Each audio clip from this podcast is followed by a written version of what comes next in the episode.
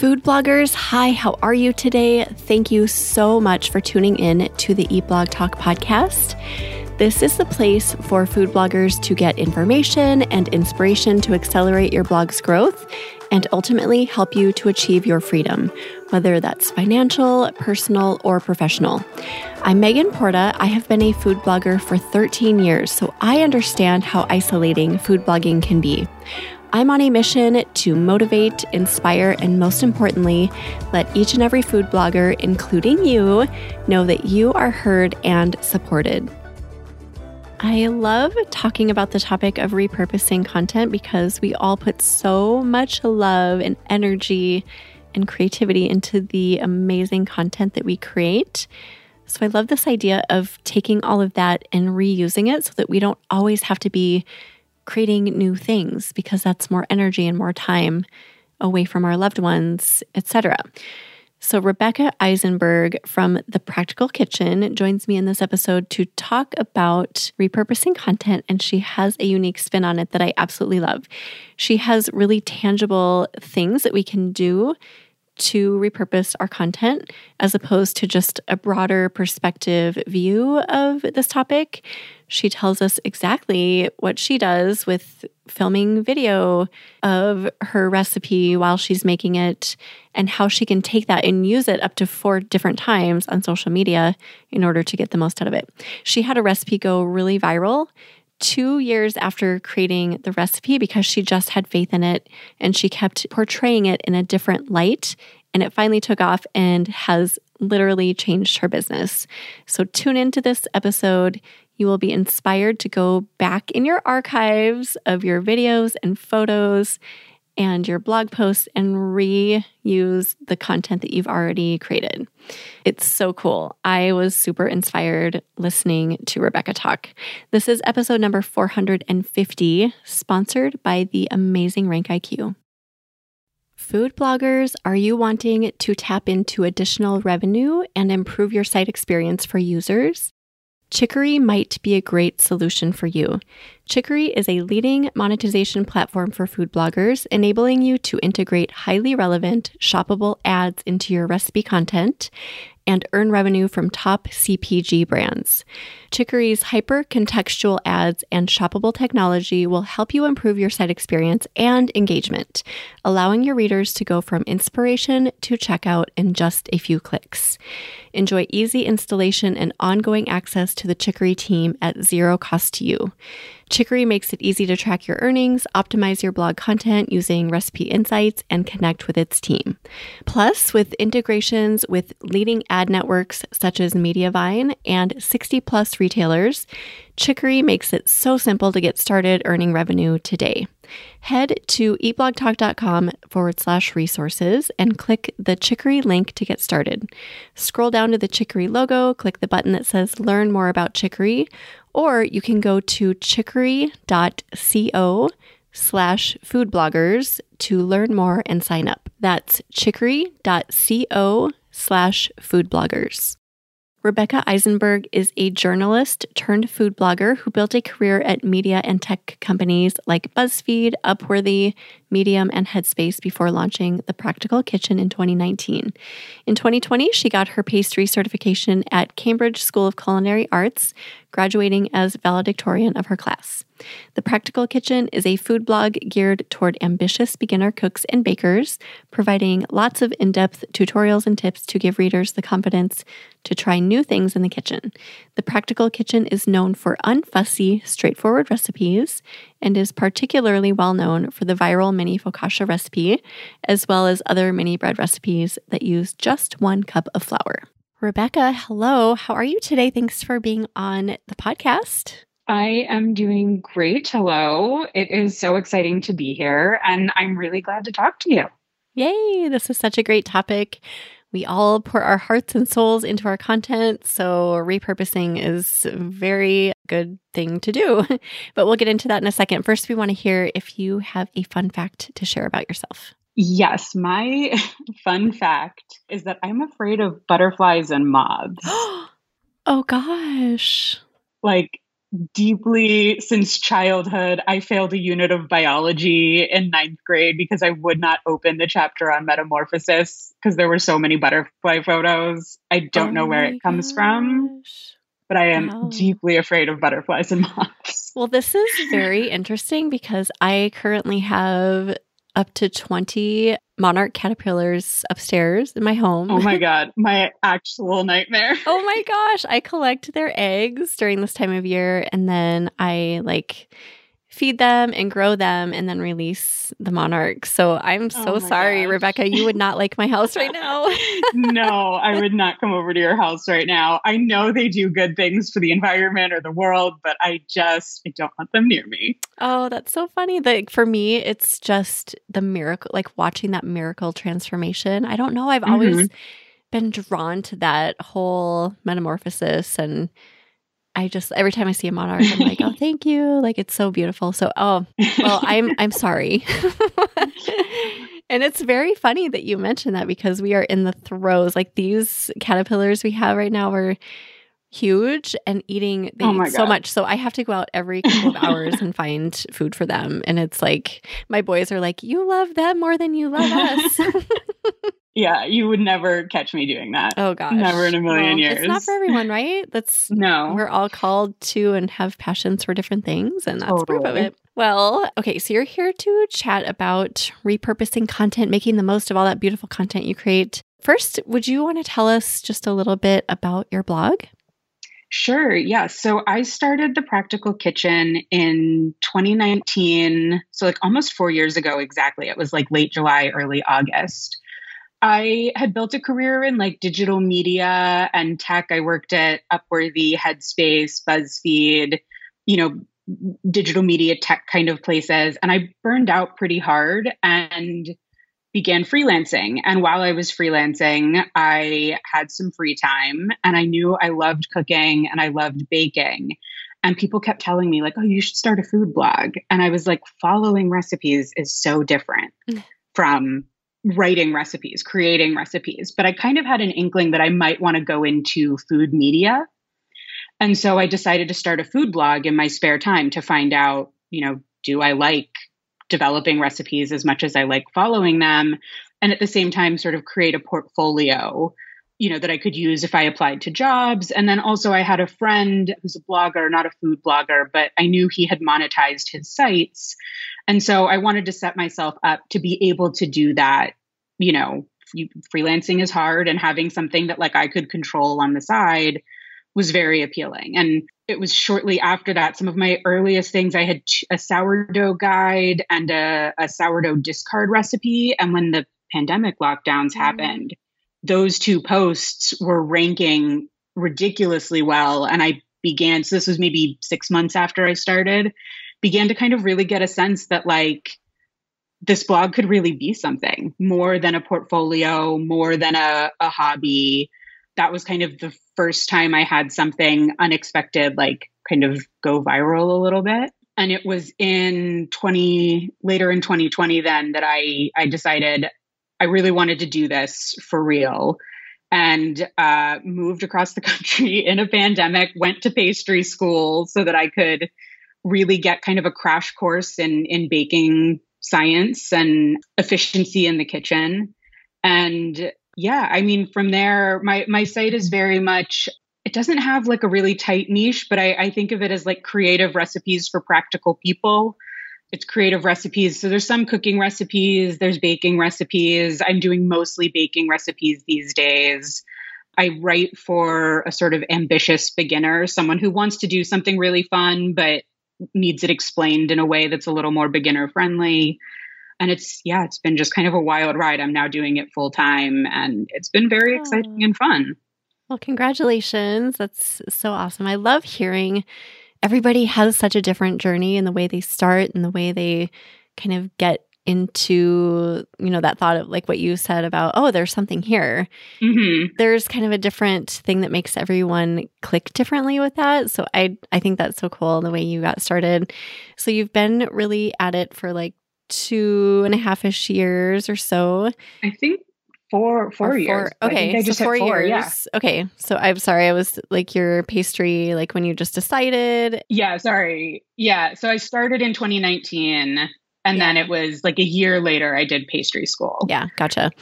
So you've yeah. been, been at it for a while, and then at what point did you realize that you're like creating all this content and you maybe need to recycle some of it? I mean, I've been doing that since the beginning. My background, like coming up as an editor at digital media companies where budgets were constantly getting slashed, we were always looking for ways to repurpose thumbnails or, you know, oh, if this story did really well, what about it do we think worked that we could use for another story to make that story lower lift for us, but still bring in traffic, things like that. So, you know, we were always looking for ways to drive traffic back to the website. And so it would be one blog post, but it might have a video with it and an image and a link post and a photo post and a quote post. So we were always trying to do that. And that's, you know, what I came up, you know, in my career doing.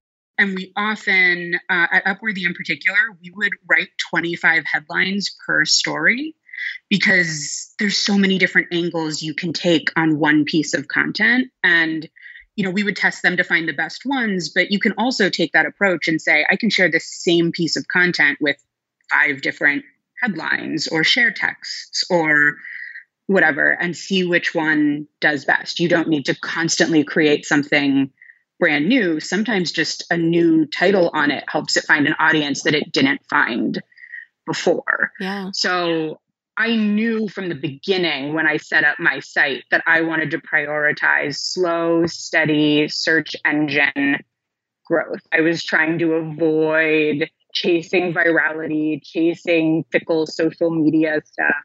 And so I really wanted to find a way to create content that would allow me to focus primarily on my site and not constantly be chasing social media while still keeping my social media fresh. Okay. Yeah, I love how your previous job c- tied into the way that you see, like your whole perspective on content and like a title change, right? Like that's so mm-hmm. easy. Just changing a title and it's the same content can totally redo it. Mm-hmm. Yeah, that's so cool. Yeah. So, in what ways do you think through repurposing your content on your blog? Are there categories do you go like, you know, like think about video, titles? Like, what are all the things that you think about yeah. when it comes to repurposing? I'm pr- like pretty chaotic when it comes to the way I do content and I'm I'm constantly working on like trying to turn that chaos into something sort of organized. So for a while, you know, I would film every recipe on my phone and then I would just edit a reel. I'd be like 30 seconds, here's my reel put it out there.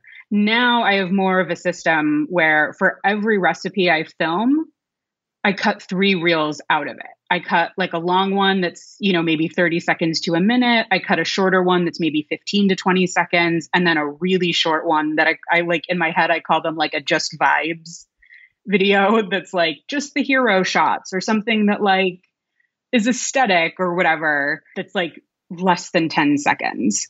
And then for every recipe, I'm getting three reels and I'm already shooting hero photos for the blog. So that gives me different, you know, static image carousel posts for Instagram. And then when I schedule them out, I'm, you know, I have now that's at least four pieces of content from one recipe. And then I might, if it's a recipe that has a unique technique to it, I might cut another video that just focuses on that technique you know more uh, slowed down and not sped up so that i can share that and say you know oh if you want to make this recipe here's this technique slowed down which people also find useful. So i'm just always looking for ways to take all this footage that i already have and turn it into something useful for my audience I love this. It's so easy to do that up front to take all the footage and the photos and then just kind of figure out later how to use them in different ways. Mm-hmm.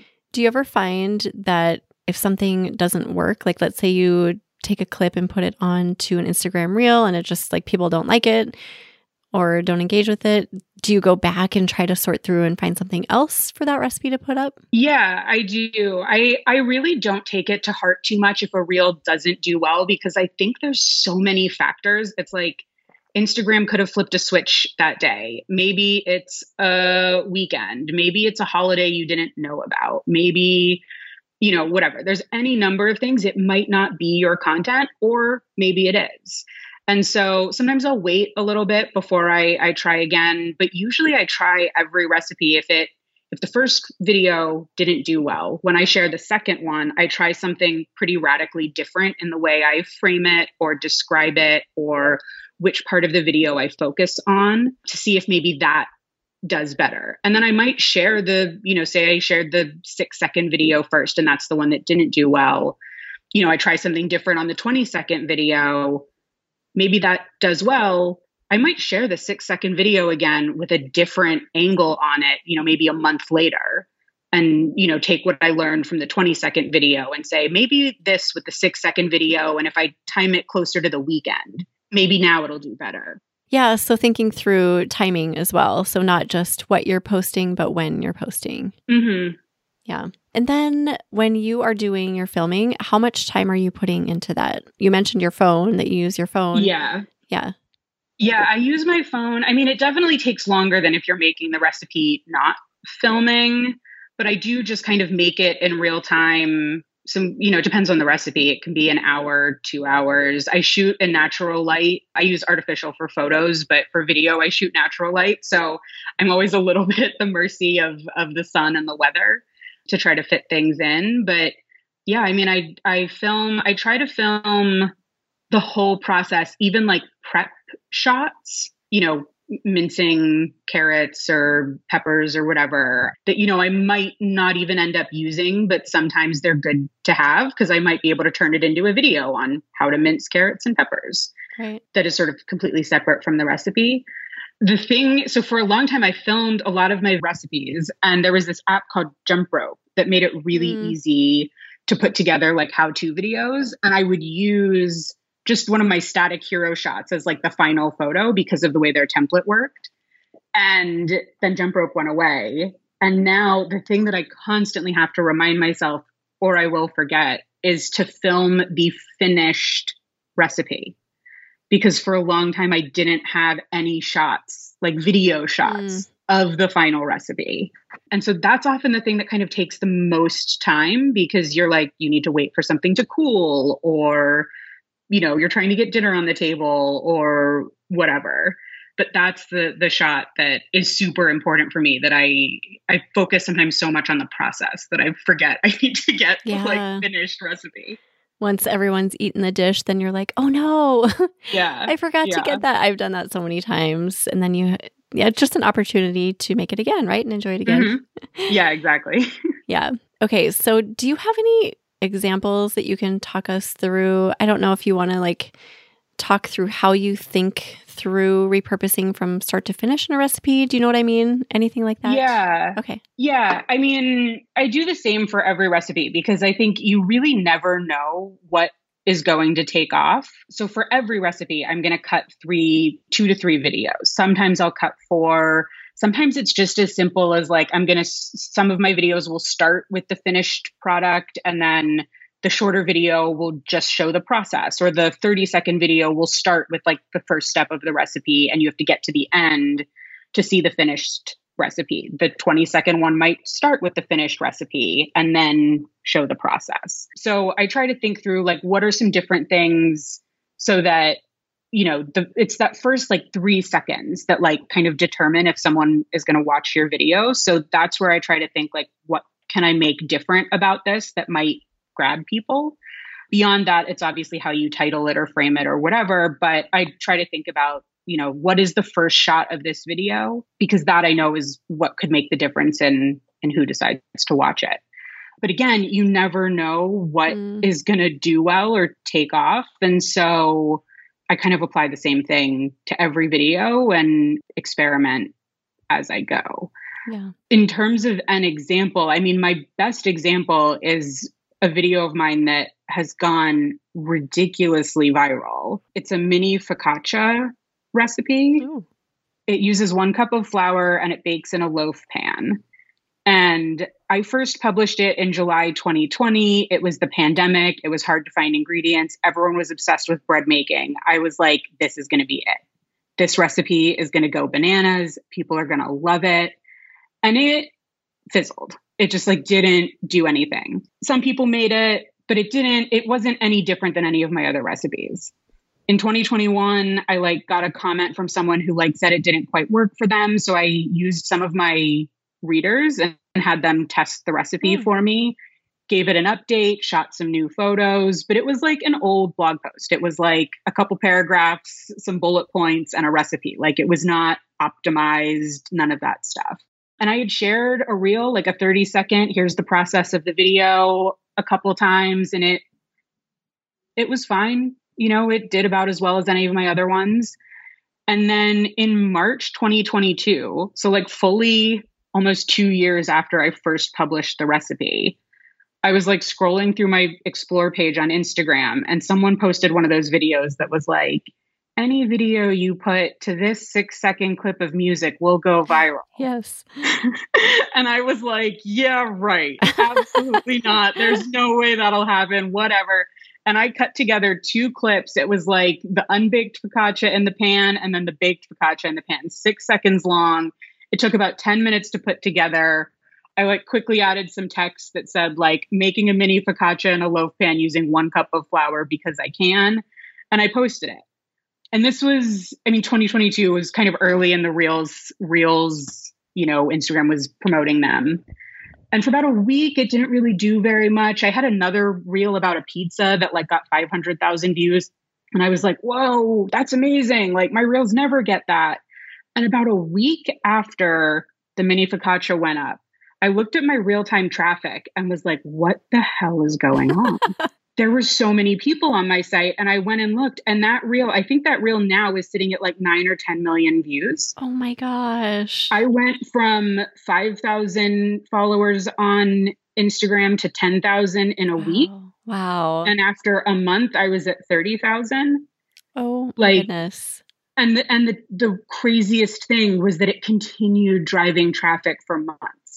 And this is a recipe that I had first published two years earlier wow. that had done fine. You know, it wasn't bad, it wasn't great. There were I had no inkling that there was any reason this was going to take off then.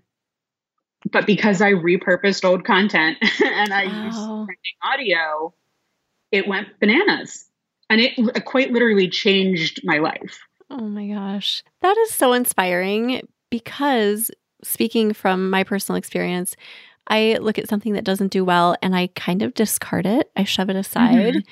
And I think we all kind of do that at times. We're mm-hmm. like, okay, well, I tried that. It didn't work. Okay, next. But yeah. you had faith. Like, this was a new concept, like doing the focaccia in a loaf pan, super easy. Mm-hmm. You kept trying and it worked. And that is so cool, Rebecca, that you got so much traffic and you're followers went up. Wow. It's now one of my most reliable. So like it I published it in March and then, you know, the traffic kind of kept coming, the audience kept growing. I think like in October I was at like 50,000 followers on Instagram. And I tried when I first published it on Instagram and it was going crazy. I put it on TikTok to see if it would do anything and it didn't. It it was mm-hmm. just fine on TikTok. But then in December, of last year. So I think I shared it. I went like six six months without sharing mini focaccia again because it felt really oversaturated. And then I started to notice, you know, my traffic in October was kind of dipping down. And so I was like, I'm going to share it again. And it went viral all over again. Oh my gosh. Because it had been six months and, you know, everyone who had seen it had seen it months ago, you know, or, you know, anytime in the past six months. So it went again. It wasn't quite as big this time, but it went again. And then in December, like my husband and I were watching a movie like on, it was like Christmas Eve. And I just like quickly, there was a, a, trending audio on TikTok that was from Wicked. It was that you will be popular mm. thing. And so again, it's like a five second clip. And I put it with like POV, you just learned about the mini focaccia recipe you can make with one cup of flour. You will be popular. And we're like 30 minutes into this movie, and my husband is like still a little bit mad about this, but I open real time traffic on my phone and I have a thousand people oh, on my oh site my simultaneously. Gosh. And my TikTok went from like 4,000 followers to 95,000 followers in the span of like a week. Whoa.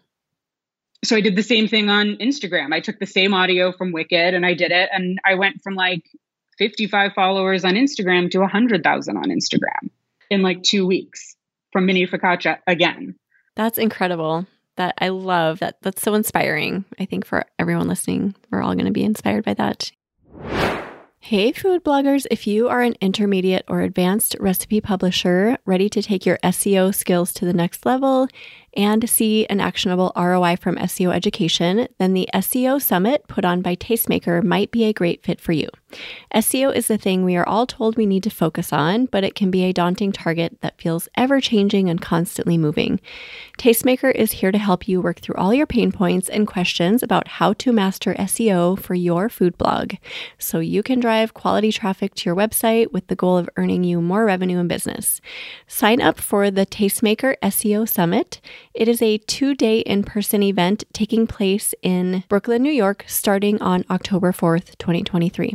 Go to eatblogtalk.com forward slash resources, scroll down to the orange button underneath the Tastemaker logo for more information and to sign up. And it's the same footage often. You know i edit it in like InShot. it's the same like six or seven second clip. Sometimes i'll share a longer version of it because people inevitably ask like where's the full recipe you know, but it's it's the same thing and I, and now I have a little more uh, of a sense of what key phrases, you know, mentioning one cup of flour works well, mentioning it bakes in a loaf pan works well, you know, what kind of things trigger these sort of viral responses, but you know, if you go back to July 2020 when I first shared that recipe, I had no way of knowing that this was the recipe that would do this. Right. Right. You just never know what's going to resonate yeah. with people. Yeah. Do you have advice for people as far as just knowing what to lean into? Like you knew you it seems like you had a sense that that recipe could have potential. Mm-hmm. You know, how do we know what's going to have potential? Yeah, I think almost any recipe can have potential, but I think the ones that have something unique to them or that solve a problem for people do very well. So I, have since done some other mini bread recipes. I have a mini ciabatta and like a mini Dutch oven bread that are both that same one cup of flour size. And they also do very well, not quite as well as the loaf pan, but I just always think about what is the thing that is unique about this? Is it the texture? Is it the cooking method? Is it the time it takes to do it? Is it the size of it? Is this a big batch recipe? Is this a small recipe? You know, what about my version of this is different from other people's? And I think finding ways to highlight that gives you a good chance of getting traction because people like things that are surprising and that encourages sharing as well. And sharing kind of helps things yeah. grow.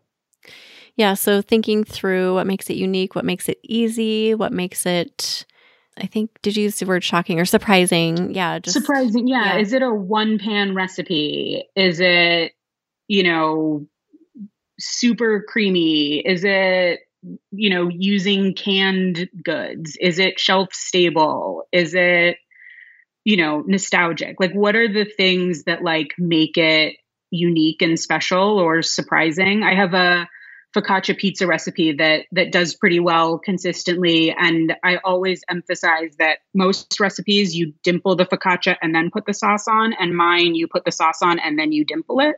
So you're pushing the sauce into the dough. And that always people are always like oh that's so smart. I have never seen that before. I need to try this so, you know, there's plenty of focaccia pizza recipes out there, but by emphasizing this thing that most people haven't thought about that is unique to it, it resonates. Yeah, this is such a cool way to think through what we have already created on our sites and to kind of go back and just peruse our list of recipes and see what stands out if we have this at the top of our minds. Like thinking about that unique factor, the surprising factor, easy, like super easy, one cup of flour. That's super cool. And just maybe just seeing what pops up, what sparks, you know, creativity or inspiration and just if you have footage like take it and reuse it and see what happens right yeah i always tell people like start with your like top 10 most popular blog posts because they're probably popular for a reason. And if you can find something in those, you know, you'll kind of get a good sense. Like you're sort of setting yourself up for a better chance at success. Yeah. Because you're already starting with something that is popular. Absolutely. So, repurposing on obviously Instagram, you can try TikTok. Is there anywhere else we should be thinking about with repurposing? I'll be honest, I don't really do Pinterest much. Like, I, I put stuff there, but I don't have a, a Pinterest strategy really. I was kind of sharing some of my reels there because I, I edit them without any audio and then I use the library of whatever platform to find the audio. But they never really seemed to do much there. And now Instagram has a thing where if you're connected to your Facebook page, it'll share the reels to your Facebook page automatically. So I'm not really repurposing for Facebook anymore because the Instagram reels just go there. I do reuse, you know, I use the same footage that I use for my reels to edit my YouTube videos and web story videos they're just a little bit slowed down. They're not quite the like rapid fire that you expect of instagram reels but it's all the same footage. I'm not going to film the recipe again to do those. And my youtube template you know youtube's horizontal my youtube template has a vertical video slot in it. So there's text on one side and then i can just use my vertical video mm. in my horizontal video without having to like shoot a horizontal version. And then I use the same edits. I guess the other place to be thinking about is if you're on YouTube doing YouTube shorts. Mm. Yes. I've heard that's pretty effective just for those really short, quippy things that you want to yeah. put up and see if they go. Yeah. I don't fully understand the YouTube Shorts algorithm, but I'm kind of like, again, if you have the content and I already have it edited, it doesn't take long to right upload it and get it out there. It can't hurt. Yeah. And then one other thing, one other place I don't think we've mentioned that I know a few food bloggers who really have tapped into the magic of this is Facebook Reels. So just if you're putting up an Instagram reel, it's different. Like you have to do it separately in order to get really good traction, I think. But just trying Facebook Reel and seeing if it works yeah. there too. I was trying them for a while and I've tried, you know, it's the same advice of like try try the things that you know work. And mini focaccia never really did anything on Facebook Reels. Facebook Reels really didn't work well for me. They're still not working that well, but now that they post automatically from Instagram, I'm getting a little like I had a mini focaccia one recently that got maybe 4,000 plays on Facebook, which is great for a Facebook reel for me. Usually they get like 50 plays. Yeah. But it's not enough that I'm like, this is again why I'm like, I don't want to create content for Facebook, right? Yeah. I don't want to just create content for Instagram or just for TikTok. The only time I'll create something unique to a platform is if there's a trending audio and it's like I can quickly cut together three clips that I already have to match the audio or use like a CapCut template or something. That's the only time because if it's trending on TikTok, that doesn't mean it's trending on Instagram. And so I don't need it on both. But, you know, if I've already cut together my three different reels, why not put it on every platform and see what happens? Absolutely. Might as well try, right? Mm-hmm. And then I have a question about viral videos. So you mentioned you waited mm-hmm. six months between the times when you got mm-hmm. virality with your focaccia.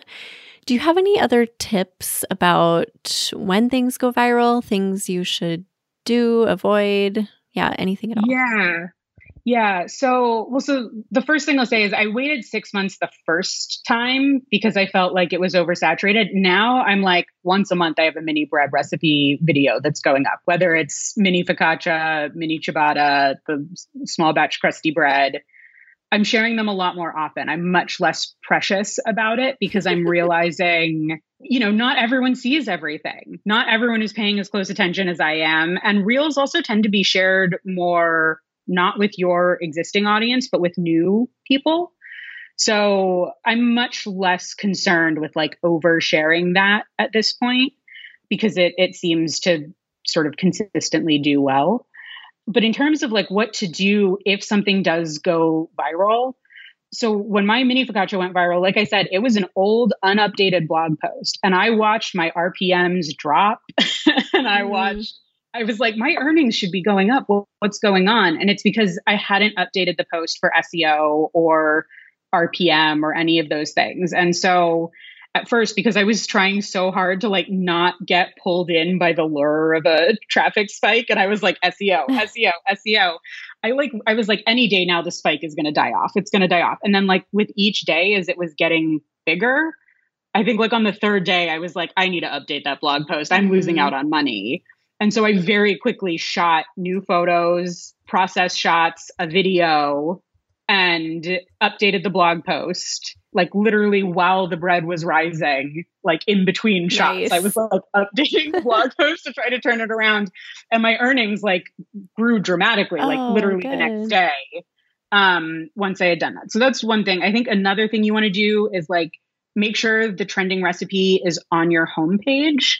I, I always have mini focaccia sort of in the, the first recipe in my trending section at the top of my homepage because people are looking for it and not everyone understands how link in bio works or any of those things. And so just having it right on your homepage for people to find really reduces the friction in getting mm-hmm. that traffic.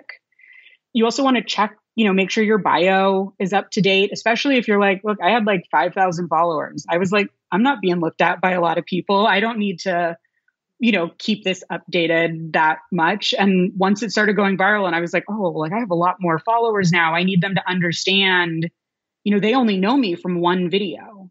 They don't know me from all my mm-hmm. other stuff. I need to make sure that my bio reflects that for them. I also created like an Instagram story template, sort of introducing myself with like a photo of me and like a hi, I'm Rebecca if you're new here, here's what I'm about, here's what you can expect, and was kind of sharing that like every few days because so many new people were coming in with no idea yeah. who I am.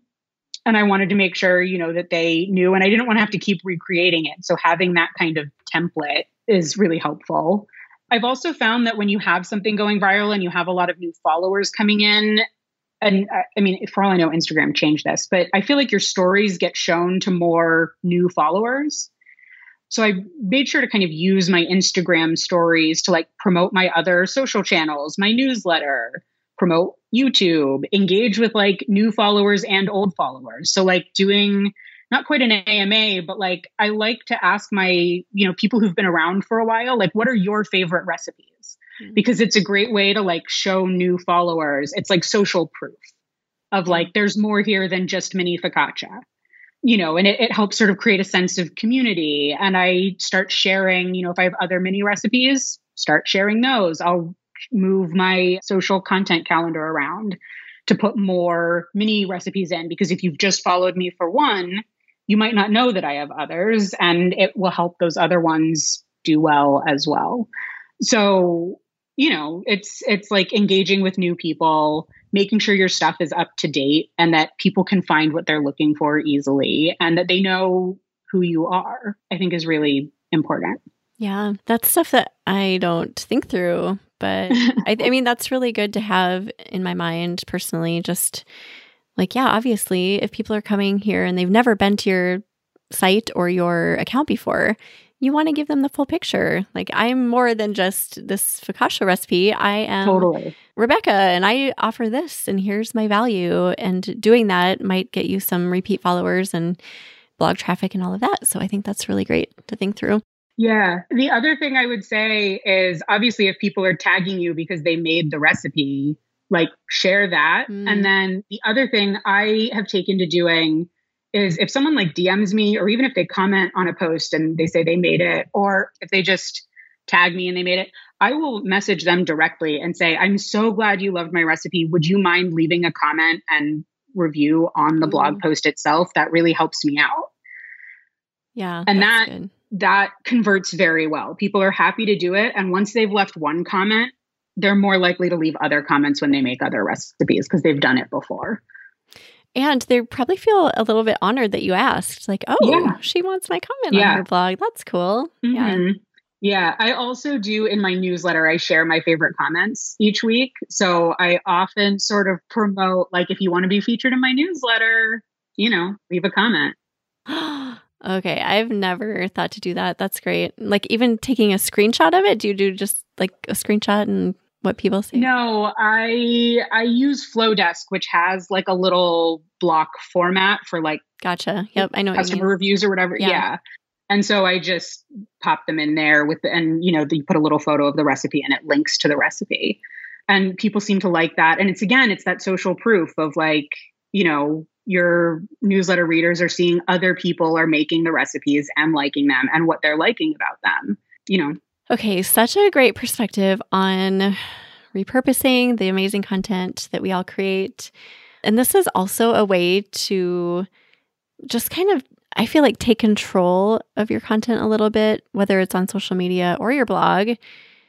And instead of adapting to all of the changes, you know what I mean? Like just having a little mm-hmm. control, like I'm going to do it this way and and be willing to make changes, whether it's a description change or a clip change or whatever. It's like we are taking the reins a little bit from the platforms. Does that make sense? Yeah, I think so. And I think it's you know, doing the same thing over and over again and expecting different results is like, I think the definition of insanity or something like, yeah. I think there's a, a quote or something, you know, if you do that.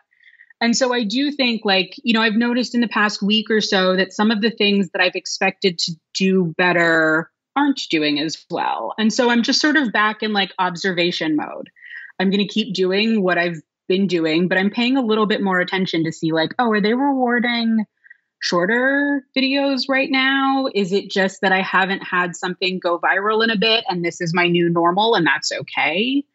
You know, you yeah. just kind of go into observation mode for a little bit and see is something changing? What is the, I always am like, what is the lowest lift way I can respond to whatever change I'm seeing? Right. I don't want to burn myself out. I don't want to go, you know, nuts trying to to chase whatever Instagram or Facebook is trying to do. My priority is always driving traffic to my site. And if Instagram's driving traffic to my site, then I'm happy to spend my time on Instagram and drive traffic to my site. But if Instagram's not, I'm going to focus on the things that are. You know, I'll try to figure Instagram out, but I want to spend my energy on the things that are the most rewarding and valuable to me. And so I do think it kind of gives you some control back because it makes it really easy to just keep updating the platform without burning out and gives you kind of a lot of data to work with. You know, and not even data like in a like you need a spreadsheet and hard numbers, but just anecdotal data of like what seems to be resonating. Yeah. The more you post, the more feedback you get. Right. And not just resigning yourself to, oh, the focaccia didn't work. Okay, I'm going to focus on the bagels right. now. Like you can give yourself control by going back and like, wait a second, I have faith in this recipe. This is amazing. One cup of flour, people, like, you know, and just reworking it. Yeah. Yeah. I think also like if you're having fun, your audience can sense you're having fun. And I think sometimes being a little weird or a little funny or a little like off the cuff and, you know, real or doing something that's like a meme or whatever you know, I think people respond to that kind of stuff. And so I think sometimes taking like a throw the spaghetti at the wall and see what sticks kind of approach, especially if you're small, like it can feel like everyone is looking at you and studying every single thing you do, but most people are not looking that mm. closely. You know, it's yeah. worth it to like have a little fun, try something a little out there, experiment with your voice or you know the way you you frame something because you might be surprised by by what works. And if it doesn't work, no one really saw it, so it's fine. Yeah. Try. You know. yeah. Right. Exactly. This is so fun. I love this perspective. Thank you, Rebecca. Is there anything that we've missed that you would like to touch on before we say goodbye? I think the only thing I, I want to say is like virality and, you know, it, even not even virality, but just when a video does well, but then especially if it goes viral, it's very exciting, but also it can bring a lot of like hate comments mm. or trolling or whatever. And so just I just want to reiterate like it is super exciting to chase traffic and numbers and plays and views, but also make sure you like take care of yourself and you know when remember that when people are when something is going viral people are finding you for the first time and they don't know everything else that you've done they don't know the the whole of who you are as a person your other content and just because they're yelling at you or being rude about something doesn't mean you have done anything wrong. If you need to step away, if you can't engage with everything, if you need to take a break, like make sure you take care of yourself when these things happen because it can be really exciting, but it, it can also be kind of hard to process sometimes. I love that you said this. This is something that we forget about. We get so excited about the viral and the traffic and the attention. But then there's that little part that's like, oh, people are really mean. And they are. They can be really mean. And that can, yeah, yeah that can be, yeah. I've just, had stuff go viral in a really nice way. And then I had all of Italian TikTok mad at me once because they thought I was calling dried basil pesto which oh. I was oh. not. it was a pesto made using dried basil.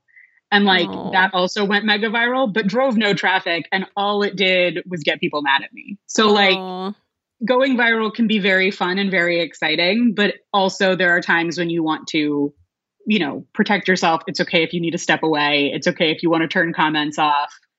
You know, do what you need to do to, you know, protect your mental health. Yeah. No, that's a really good um, mention and piece of it. So thank you, Rebecca. This was amazing. And do you have a favorite quote or words of inspiration to leave us with before we go? Yes, I do. My favorite quote is from the original Star Trek series. Ooh. Captain Kirk says, The more complex the mind, the greater the need for the simplicity of play. Oh. And I think of this all the time when I'm blogging, and I've kind of touched on this a little bit, but I think a lot of times blogging can feel like checklists of data and SEO and and these numbers and this ranking and this mm-hmm. DA and all this technical stuff. But at the end of the day, it's ultimately about sharing recipes for our readers to enjoy. And it's just as important to like have mm-hmm. fun and be play- playful and creative. And under, you know, we understand all these complex technical things, all the things that make our sites work and rank and, you know, perform well. But I found that some of like my best successes have come from the moments when I trust that I know those things well enough and decide to just have a bit of fun. And I mm think mm-hmm. that's that's a good thing to keep in mind whether you're, you know, doing your SEO and your blog post writing or creating reels and videos and trying different things. Amazing words to end on. Thank you so much for that. We'll put together show notes for you, Rebecca. If you want to go look at those, you can go to eatblogtalk.com forward slash practical kitchen. Tell everyone where they can find you online, Rebecca. I am at thepracticalkitchen.com at the.practical.kitchen on Instagram, at the practical kitchen on TikTok. I'm on Twitter at practical kitch because I didn't have enough characters to fit kitchen. And I'm on Facebook as well. If you search the Practical Kitchen, you can find all of my social stuff. I'm on YouTube as well. You can find all of it on my site and at the link in my bio on Instagram. Awesome. Go check Rebecca out, everyone. And thank you so much for listening. I will see you in the next episode. Thank you so much for listening to this episode of Eat Blog Talk. Please share this episode with a friend who would benefit from tuning in. I will see you next time.